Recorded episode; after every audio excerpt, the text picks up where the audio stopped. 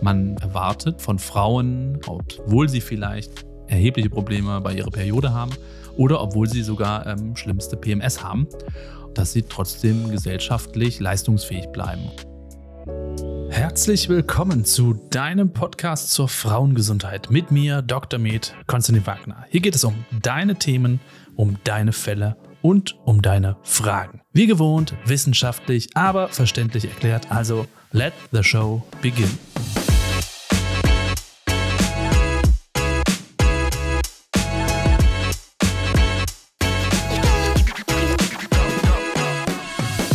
So, ihr Lieben, ich muss gerade schmunzeln, weil die, die mich jetzt sehen können hier im Podcast, ihr denkt, hä, sehen im Podcast? Ja, ich nehme das Ganze jetzt gerade auf, ein sogenannter Videopodcast, der neueste Shit.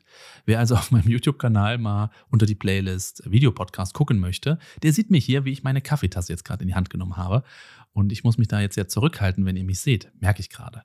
Das ist aber gar nicht Thema. Thema, was heute besprochen wird, betrifft fast, ja, jede Frau. Also, wenn du jetzt eine Frau bist, zuhörst wirst du wahrscheinlich das PMS, das prämenstruelle Syndrom, mindestens schon mal gehört haben, wenn nicht sogar am eigenen Leib gespürt haben. Und wahrscheinlich auch dein Partner oder deine Partnerin werden diesen Begriff auch schon mal gehört haben. Es geht um eine Zeit kurz vor der Periode, wo es einem wirklich nicht gut geht. Und wir beleuchten heute mal ganz ausführlich, warum das so ist, warum geht es einem da nicht gut, was passiert da genau Vielleicht merkst du ja auch kurz vor der Periode, dass es dir irgendwie anders geht, aber du hattest es noch gar nicht auf dem Schirm, dass das ganze Kind auch einen Namen hat. PMS, vielleicht hat das ja auch noch niemand vorher gehört. Also auch für diejenigen, die das noch nie gehört haben, wird es jetzt sehr, sehr spannend. Und ja, die Dunkelziffer ist bei 90 Prozent. Das kann man einfach so festhalten, auch wenn die Literatur äh, Angaben zwischen 20 und 60 Prozent macht. Aber nicht jede Frau kommuniziert das und nicht jeder Arzt, Ärztin wird das auch so als Diagnose in seinen Computer tickern, denn das ist etwas, was einfach unglaublich häufig vorkommt. Und dann besprechen wir natürlich auch, was kann ich da machen, welche Therapieform gibt es und ich möchte auch noch mal kurz einen Hinweis geben auf das PMDS. Das wird ja spaßeshalber immer so ein bisschen als böse Schwester des PMS betitelt, was dem Ganzen aber nicht gerecht wird, denn das PMDS ist wirklich, wirklich eine heftige, lebenseinschränkende Erkrankung, kann man schon sagen. Und da geht es natürlich nachher auch ein bisschen drum. So, nun erstmal fangen wir es wieder strukturiert von vorne an. Was ist eigentlich die Definition von diesem prämenstruellen Syndrom? Es ist ein, ein zyklusabhängiger Symptomkomplex. Das kann man schon mal festhalten. Und er ist deswegen zyklusabhängig, weil er wenige Tage, manchmal auch bis zu einer Woche vor der Periode eintritt, dieser Komplex. Und meistens innerhalb von ein bis zwei Tagen während der Periode wieder abfällt. Das heißt, die Tage vor der Periode geht es einem schlecht, die Blutung setzt ein und dann wird es besser mit diesen Symptomen. Und das Ganze wird dann als PMS tituliert und symptomkomplex deswegen, weil es unglaublich viele Veränderungen geben kann, körperlich und auch psychisch.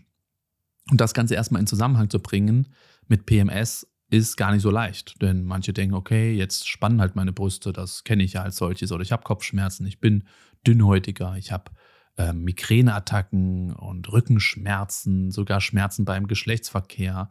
Sollen wir noch weitermachen? Übelkeit, Durchfall, Heißhunger, Appetitlosigkeit sogar.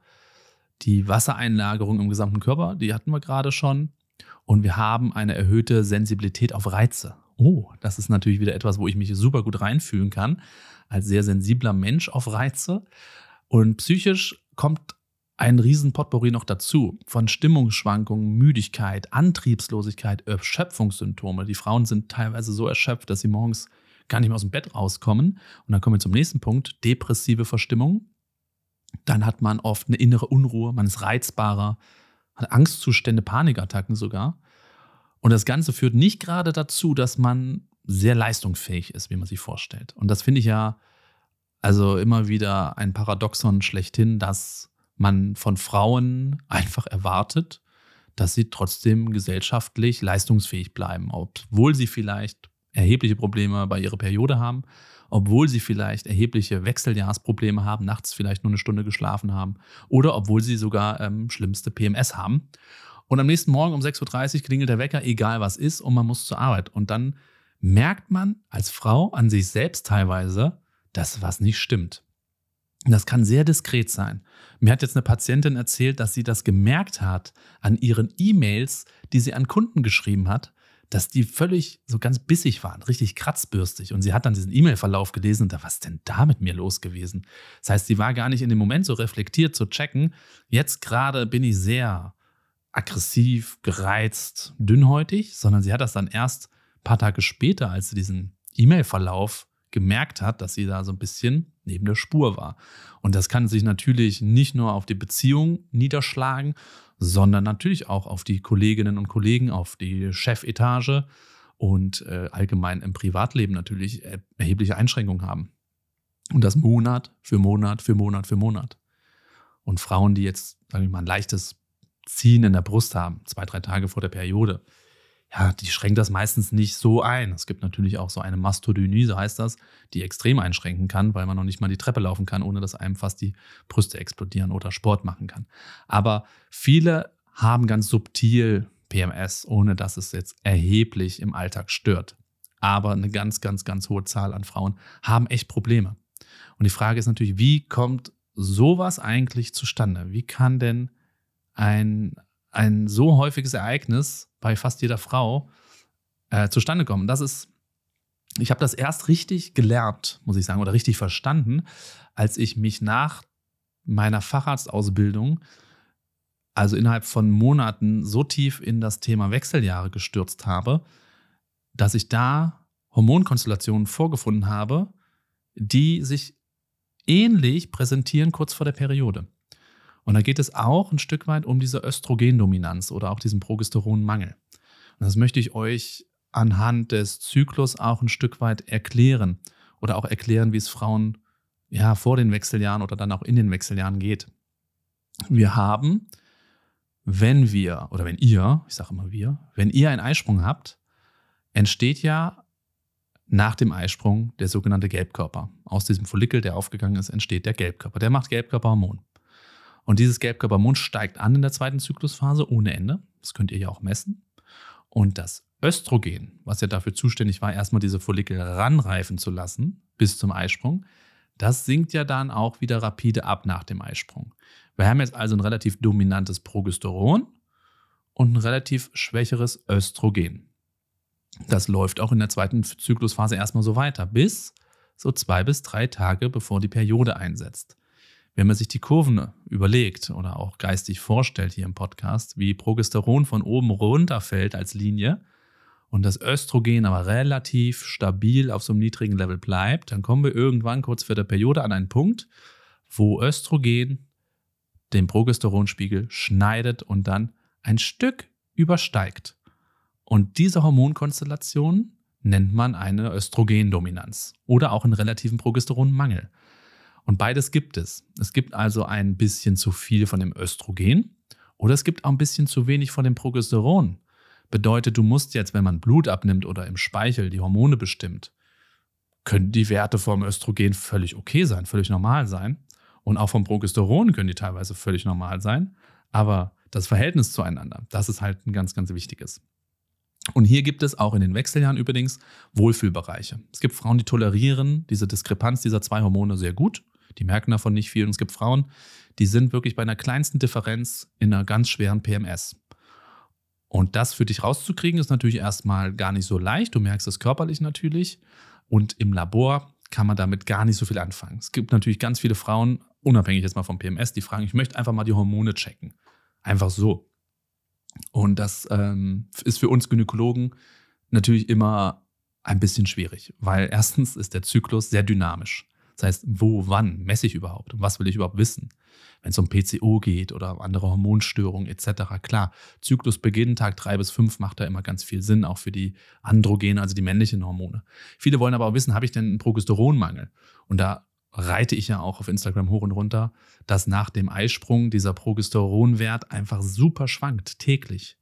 Man, es gibt Diagramme von 24 Stunden, wo ein Progesteronverlauf gezeigt wird, das ähnelt einem Seismogramm bei einem Erdbeben. Also es geht hoch und runter, hoch und runter. Das heißt, da gezielt eine Blutabnahme oder einen Speicheltest zu machen, um den Progesteronwert oder auch den Östrogenwert zu bestimmen, macht überhaupt keinen Sinn. Wir können also entweder nur arbeiten mit einer Frau, die täglich trackt, also auch Temperatur misst und so eine schöne Progesteronkurve kriegt oder tatsächlich täglich mehrfach sogar Speicheltests macht von zu Hause, weil mehrfach täglich Blut abnehmen, das ist wohl, glaube ich, brauchen wir nicht drüber sprechen, etwas umständlich. Das wären realistische Szenarien, wie man diese Hormonbestimmung in der zweiten Zyklusphase machen könnte. Braucht man oft aber gar nicht. Weil, wenn eine Frau vor mir sitzt und zählt ein paar von diesen Punkten auf, die ich gerade euch hier an den Kopf geschmettert habe, dann weiß ich schon ganz genau, es kann ja nichts anderes sein, als dass gerade eine leichte Östrogendominanz vorliegt. Und jetzt müssen wir halt gucken, warum ist das erstens so? Es ist ja, wie ich schon gerade erwähnt habe, vom Zyklus her relativ physiologisch, also gewollt, dass sowas entsteht. Aber es gibt natürlich auch höhere Diskrepanzen dieser zwei Hormone. Also warum passiert das? Erstens Klassiker, die Frau ab 35, die immer mal wieder jetzt einen Zyklus hat ohne Eisprung, sogenannte anovulatorische Zyklen. Was passiert, wenn kein Eisprung stattfindet? Ja, findet auch keine Progesteronsynthese statt. Also haben wir weniger von dem Progesteron im Blut. Also haben wir trotzdem einen relativ konstanten Östrogenspiegel, weil das unterliegt jetzt nicht dem Eisprung. Der Östrogen wird trotzdem gebildet. Und so kann das zustande kommen. Also Frauen ab 35, Klassiker, PMS, geht relativ hoch. Oder aber wir haben eine Follikelreifungsstörung, das gibt es zum Beispiel auch bei jungen Frauen. Die Follikel am Anfang, die reifen nicht so richtig gut heran. Ne, da kann es auch dazu kommen, dass wir also kleine Follikel bilden. Der Eisprung findet vielleicht statt. Der Gelbkörper ist aber nicht wirklich suffizient. Das heißt, er ist nicht gut ausgebildet. Also haben wir wieder weniger Progesteron und Östrogen wird unter anderem natürlich viel im Eierstock gebildet. Aber nehmen wir jetzt mal eine Frau, die ein bisschen korpulenter ist. Die hat auch viel Fettgewebe und im Fettgewebe wird was gebildet. Östrogen. Das heißt, die hat gute Östrogenspiegel, niedriges Progesteron. Tja, haben wir auch wieder diese PMS oder auch die Östrogendominanz. Ich wenn ich mit Frauen spreche, dann werde ich das auch oft synonym verwenden. Also PMS ist eigentlich ein anderer Ausdruck für eine Östrogendominanz. Für mich gibt es quasi keine Trennung zwischen diesen beiden. Und wenn man jetzt googelt Östrogendominanz, Progesteronmangel, dann ist das immer so ein bisschen mythenbehaftet, als wenn es das nicht geben würde und als ob das irgendwelche Heilpraktiker sich das ausgedacht hätten, um Cash zu machen und so weiter. Für mich, wenn man dann aber der Gynäkologin sagt, ja, ich glaube, ich habe PMS, dann macht's Klick. Dann, ach ja, nee, das kann ja sein. Aber im Prinzip findet ja genau dasselbe Phänomen statt. Das sind also so Gründe auch für PMS. Dann gibt es aber auch Frauen, die haben super Zyklus, die haben super Werte, super Follikel, alles tippitoppi und trotzdem haben sie PMS. Dann finden die einfach, ihr Körper findet aus welchen Gründen auch immer, die kennen wir teilweise noch nicht, trotzdem diese kleine Diskrepanz ziemlich doof. Und dann gibt es auch noch Momente und auch Verhaltensweisen, die das Ganze noch triggern. Und hier ist natürlich die Ernährung einfach ein Riesenpunkt. Also wir können immer, immer, immer wieder auf der Ernährung rumhacken. Denn aus dem, was wir ja zu uns nehmen, passiert ja alles, was in uns drin passiert. Und vor allem bei Frauen ist halt das Thema Ernährung so ein großes, weil aus dem, was man sich da oben reinstopft, wird ja irgendwie Hormone gebildet und werden ja auch vom Darm her Entzündungsprozesse getriggert. Und da können halt die kleinsten Schwankungen das ganze System ins Wanken bringen. Und deswegen hört ihr als Frauen immer wieder, oh ja, wir müssen da die Ernährung anpassen. Und was heißt das? Dass ihr unbedingt zusehen solltet. Und das gibt, also es gibt keinen für mich verständlichen Grund, warum man das nicht wenigstens probiert haben sollte, die pflanzliche Ernährung hochzuschrauben. Also 80-20, was ich immer sage, 80 Prozent einfach mal versuchen, pflanzenbasiert zu essen. Und 20 Prozent darf man natürlich auch mal seinen Käse essen, seine Milch trinken, was weiß ich. Man muss ja auch nicht ähm, päpstlicher sein als der Papst, wie man so schön sagt. Ja, und das hat halt erhebliche Vorteile. Und einen Vorteil möchte ich euch direkt mal vor Augen führen. Wenn ihr euch vorstellt, ihr habt eine Östrogendominanz. Ihr habt also viele, viele kleine Östrogenmoleküle im Blut rumschwirren, eigentlich ein bisschen zu viele. Die docken dann alle an eure Rezeptoren an. Und die Rezeptoren ist ja quasi das, das Schlüsselloch für den Schlüsselhormon. Die machen dann diese tollen Problemchen, die dann eben auftreten können, wie eine vermehrte Durchblutung, dadurch vermehrte Ödemneigung, also Wassereinlagerung, vermehrte Kopfschmerzen, Migräne, das Brustspannen etc. Haben wir alles aufgezählt. Wenn wir jetzt über die Ernährung zum Beispiel diese Rezeptoren einfach ein bisschen blockieren, dann können ja die Östrogenmoleküle da rumschwirren, wie sie wollen. Wenn sie nicht an den Rezeptor docken, machen sie auch nichts Schlimmes. Genau das ist der Hintergrund, wenn man pflanzenbasiert und vor allem sojabasiert sich ernährt. Das sind nämlich Phytoöstrogene, also pflanzliche Östrogene, die zwar dem menschlichen Östrogenmolekül sich sehr, sehr, sehr ähneln, aber nicht dieselbe Wirkung am Rezeptor entfalten. Die haben aber den tollen Vorteil, die blockieren jetzt den Rezeptor, aber machen nicht dieselbe Wirkung.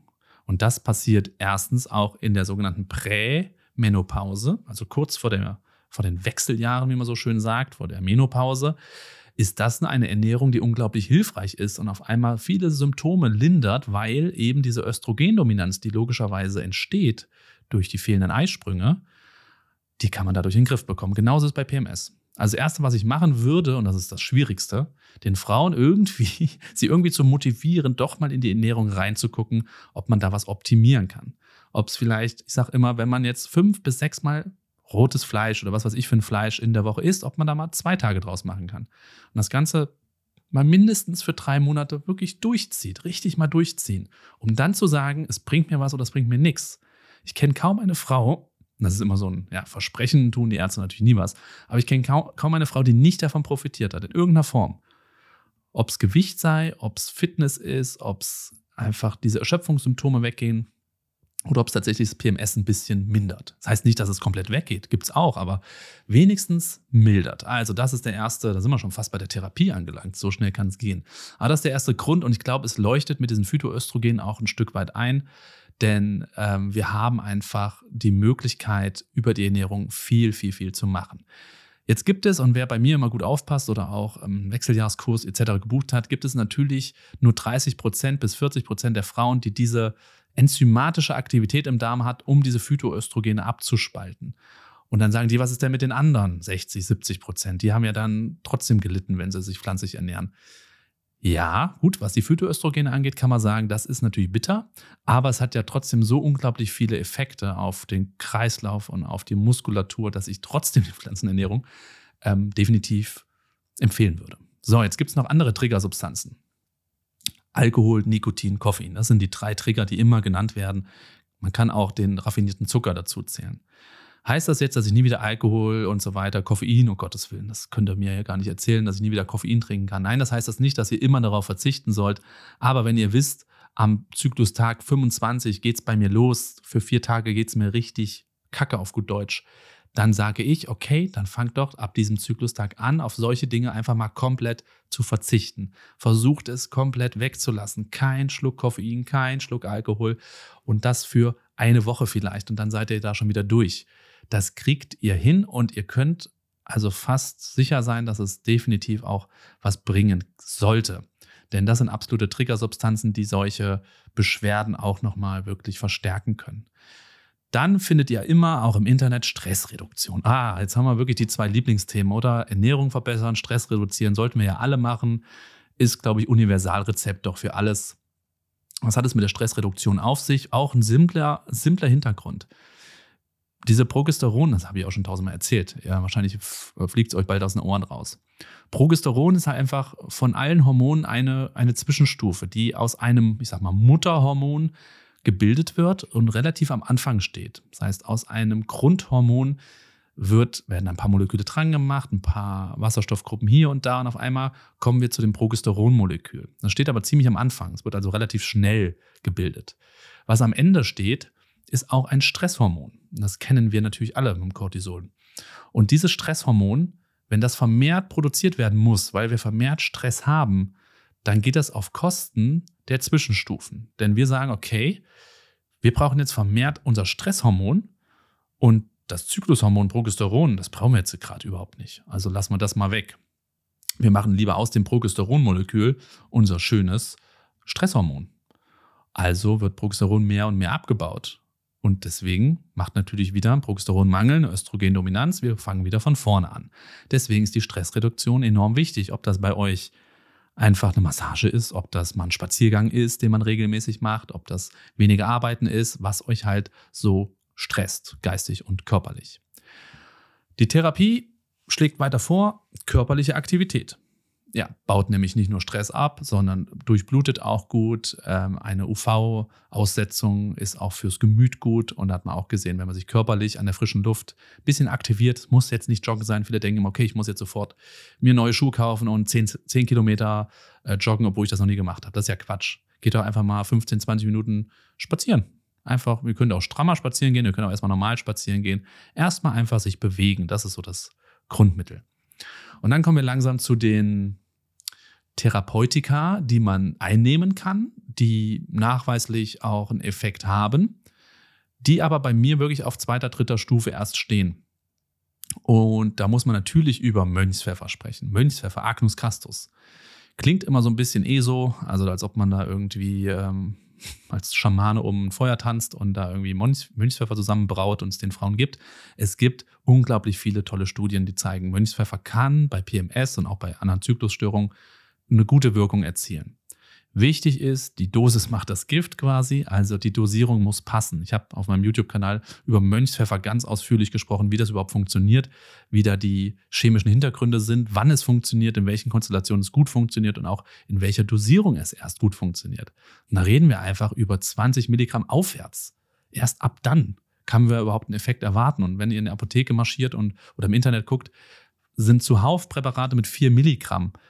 Also das ist schön und gut, aber die könnt ihr vergessen. Also 4 Milligramm bei aller Liebe, das ist schon etwas sehr gering. Und man muss es halt kontinuierlich, Tag für Tag, für mindestens, mindestens drei Monate, ich würde eher sechs draus machen, einnehmen, damit wir einen Effekt haben. Und viele sagen nach vier, sechs Wochen, weg mit dem Zeug, bringt mir ja gar nichts. Und dann kommen wir zu den lieben, schönen Nahrungsergänzungsmitteln, die ja in den letzten Jahren ach, von InfluencerInnen äh, gehypt wurden ohne Ende. Für alles ob man Endometriose hat, ob man PMS hat, ob man PCO hat oder alles zusammen. Es gibt Präparate, da steht, das hilft bei allem. Also du kannst einfach ein Multivitaminpräparat einwerfen und bumm, ist alles besser. So ist es eben nicht. Ähm, das muss man auch ganz klar differenzieren und Nahrungsergänzungsmittel ist ein Riesenmarkt, der mit viel Verzweiflung arbeitet und viel untersucht wird, was überhaupt was bringt. Bei PMS hat man gesehen, jo, Magnesium Vitamin B1, Vitamin B6, Vitamin E, Calcium. Das sind so drei, vier Spurenelemente, Vitamine, Mineralien, die definitiv, wo man gut versorgt sein sollte. Und die, die ich genannt habe, damit man kann sie super versorgen mit einer pflanzenbasierten Ernährung. Da braucht ihr nichts zusätzlich einnehmen. Wenn ihr natürlich Magnesiummangel habt, was selten ist, oder ein Vitamin B6-Mangel, was super selten ist, und die anderen sind auch selten, dann ist na klar, dann würde ich da auch substituieren. Ob man das jetzt bestimmen muss im Blut, das wäre sicherlich das Beste. Einfach zu sagen, okay, ich lasse das alles erstmal bestimmen und gucke, ob ich irgendwo einen Mangel habe. Wer bezahlt das? Ja, du. Das bezahlt dir keine Krankenkasse und das kann mitunter nicht so günstig werden. Also die vier, fünf Sachen, die ich gerade genannt habe, das ist bestimmt, ist man da ja, 40 Euro könnte, könnte schon hinkommen. Aber das wäre das, was man machen könnte. Wenn man sich jetzt aber bewusst und pflanzenbasiert und abwechslungsreich ernährt, Obst, Gemüse, viel Grün, viel frisch, dann kann man sicher sein, dass man hier keinen Mangel hat, außer man hat irgendwelche Darmerkrankungen. Ne, wenn man da quasi die Resorption nicht gewährleistet ist, da muss man wieder halt gucken. B-Vitaminkomplexe, also wenn man jetzt gezielt Vitamin B1 substituieren will, wird das schon schwer. Das ist meistens im Komplex, macht auch Sinn. Die ergänzen sich nämlich alle ganz gut, aber das jetzt blindlings einfach zu futtern, macht überhaupt keinen Sinn. Da sind die ersten fünf, sechs Punkte, die ich gerade schon genannt habe, viel, viel, viel, viel wichtiger. Man geht immer zur Ärztin, zum Arzt, schildert ein Problem und möchte innerhalb von zehn Minuten irgendwas in die Hand gedrückt bekommen, was es dann innerhalb von einem Tag weggehen lässt. So funktioniert der Körper leider nicht selten. Mit dem Antibiotikum, da sind wir schon nah dran oder mit einer Kopfschmerztablette. Das ist schon krass. Ich meine, ich habe Kopfschmerzen, nehme eine Tablette, ein paar Minuten später geht es mir besser. Aber so funktioniert der Stoffwechsel einer Frau auch nicht. Das heißt, wir müssen jetzt Zeit mitbringen, wir müssen erstmal eine gute Diagnostik machen, woran liegt's und müssen dann ganzheitlich ran. Und ganzheitlich bedeutet halt einfach viel Arbeit auch von der, von der Frau, von der Patientin selbst. Und das ist immer ein großes Problem, weil das ist irgendwie in unserer Gesellschaft, in unseren Gehirnen noch nicht so ganz angenommen. Und immer wenn man solche Dinge vorschlägt, dann wird das naserümpfend und augenrollend zwar hingenommen und wird dann aber verworfen. Dabei sind die ja, sind vielleicht die Grundsätze, die man da hat, ganz positiv und eigentlich gut gemeint. Aber wenn man sagt, sie müssen halt ein bisschen Gewicht abnehmen, sie müssen halt ein bisschen besser sich ernähren, ein bisschen Sport machen, dann klingt das so floskelig. Dabei steckt unglaublich viel hinter. Ich glaube aber, wenn man es gut erklärt, so wie ich vorhin mit dem Phytohormon und so, dann macht das alles Sinn und dann ist man vielleicht auch bereiter, sein Leben umzukrempeln, was das Schwerste überhaupt ist. Jetzt kommen wir langsam, ähm, vielleicht habt ihr das auch mal mitbekommen oder von Freunden, wenn man PMS hat, ja, nehmen Sie doch die Pille. Natürlich macht die Pille die Beschwerden besser, in dem Sinne. Es ist ja auch logisch, wenn ich dieses zyklische Geschehen, was wir hatten mit Östrogen, Progesteron etc., komplett eine Linie draus mache, also blanko, glatt ziehe, so ein Zyklus, sind natürlich auch viele dieser Probleme weg. Zu welchem Preis man die sich jetzt wieder als Nebenwirkung erkauft, das sei mir nochmal dahingestellt. Ist also nicht für jede Frau ähm, was, jetzt einfach eine Pille zu nehmen, um die Problematiken zu kaschieren. Vielleicht hat die Frau aber tatsächlich eine Follikelreifungsstörung, eine Mangelerscheinung, hat zu viel Stress und wir ballern jetzt einfach eine Pille drauf. Zack, ihr geht's besser, aber wir haben nicht wirklich der Frau langfristig und ganzheitlich geholfen. Also ich, ihr hört es schon raus, bin jetzt nicht der große Fan, eine Pille zu geben, weil man PMS hat. Anders sieht es aus bei PMDS. Und da möchte ich jetzt nochmal, bevor wir hier zu lange rumschwafeln, nochmal zu kommen. Also PMDS heißt prämenstruelle dysphorische Störung. Das ist quasi eine PMS-Symptomatik mit einer ganz, ganz ausgeprägten psychischen Hauptkomponente. Und hier geht es wirklich in Richtung schwere Depression, schwere Dysphorie, das heißt, man hat überhaupt keine Freude an nichts mehr, Ängsten, ähm, eine Affektlabilität bedeutet, man ist halt einfach super aggressiv auf einmal. Man zu Hause äh, gibt es nur Krach und man ist nur am Streiten und man ist, es knallt die ganze Zeit. Und einem geht's dreckig. Man kommt morgens völliger Demotivation, wacht man auf, kommt noch nicht mehr aus dem Bett, hat überhaupt keinen Bock auf nichts. Richtig schlimm. Also stellt euch wirklich vor, den Frauen geht's richtig, richtig kacke. Die Prävalenz, also das Vorkommen, wird so auf zwei bis sechs Prozent in der Literatur beziffert. Könnte sein, dass die Dunkelziffer auch noch ein bisschen höher ist. Tatsächlich ähm, muss man auch gucken, ist es ein schweres PMS oder ist es schon ein PMDS von der Therapie? Ist es erstmal für mich auch ein Stufenkonzept, egal, weil ich fange auch an zu gucken, wie ernährst du dich, wie ist der Stress gerade, können wir mehr in der Bewegung gehen, ähm, können wir mehr mit, mit Mönchspfeffer arbeiten oder ist das alles schon ausgeschöpft? Und wenn das ausgeschöpft ist, na klar, kommt dann so eine Pille, wird dann sehr attraktiv. Also wenn man fünf, sechs Tage nicht fähig ist zu arbeiten, nicht fähig ist, mit Freunden sich zu unterhalten, mit einem Partner, Partnerin sich zu unterhalten, mit den Kindern irgendwie zu interagieren. Viele Frauen, die ja jenseits der 35 sind, haben ja Kinder und je älter man wird, desto mehr kriegt man auch oder desto häufiger ist die Wahrscheinlichkeit, dass man so ein PMS kriegt. Aber die Kinder werden ja irgendwann auch präpubertär und pubertär. Ja, das ist eine Konstellation, die nicht so leicht ist. Und deswegen ist natürlich für viele dann ein Rettungsanker, einfach diesen Zyklus auszuschalten. Und deswegen ist natürlich, hat die Pille ihre Daseinsberechtigung, aber eben nicht als äh, Zweckmittel für alles. Und da müssen wir auch über ähm, Antidepressiva sprechen, beziehungsweise auch eine, eine interdisziplinäre disziplinäre Therapie mit Psychotherapie und, und äh, Psychiatrie. Das ist natürlich wichtig, eine Verhaltenstherapie, eine Gesprächstherapie, eventuell mit SSRI, also Antidepressiva, die Serotonin quasi ähm, Wiederaufnahme hemmen. Und das ist halt ein großer Faktor. Und da sehen wir auch wieder die Schnittstelle. Und das ist ja auch etwas, was ich bei Instagram, YouTube und Co. hoch und runter dekliniere. Das Serotonin- und Dopaminsystem und das hormonelle System der Frau, die gehen Hand in Hand. Das ist quasi ein Verbund. Und wenn es bei dem einen schief läuft, dann läuft es bei dem anderen schief. Das kennen Frauen mit Migräne. Und auch hier ist es ein Riesenzusammenspiel zwischen diesem Serotoninsystem und dem hormonellen Geschehen. Und deswegen ist ja auch bei der prämenstruellen oder auch der menstruellen Migräne ein Therapieansatz damit, diesen Antidepressiva zu arbeiten, was ja erstmal gar nichts damit zu tun hat. Also, das ist so eine Kurzversion vom PMDS. Wenn ihr also feststellt, okay, das geht jetzt über das Maß hinaus, was so ein bisschen gereizter oder ein bisschen dünnhäutiger ist, dann könnte es sein, dass du PMDS hast. Sprich das bei deiner Gynäkologin an, ob es das sein könnte. Und vergesst nicht, dass ihr auch wirklich ganz selbstkritisch reflektieren solltet, wie läuft mein Leben gerade? Ist es wirklich, ich kann das ja, das kann ja jeder für sich machen. Natürlich müsste ich jetzt hier, anstatt ähm, am Rechner zu sitzen, mich auch ein bisschen mehr bewegen. Natürlich hätte ich heute Morgen meinen Kaffee nicht mit äh, Kuhmilch trinken müssen, sondern hätte Hafermilch reinschütten können. Und das würde ich also alles in Erwägung ziehen, wenn es mir jetzt, wenn ich eine Frau wäre, ich hab, bin halt mit einem Hodensack geboren, weshalb ich viele Probleme nicht habe.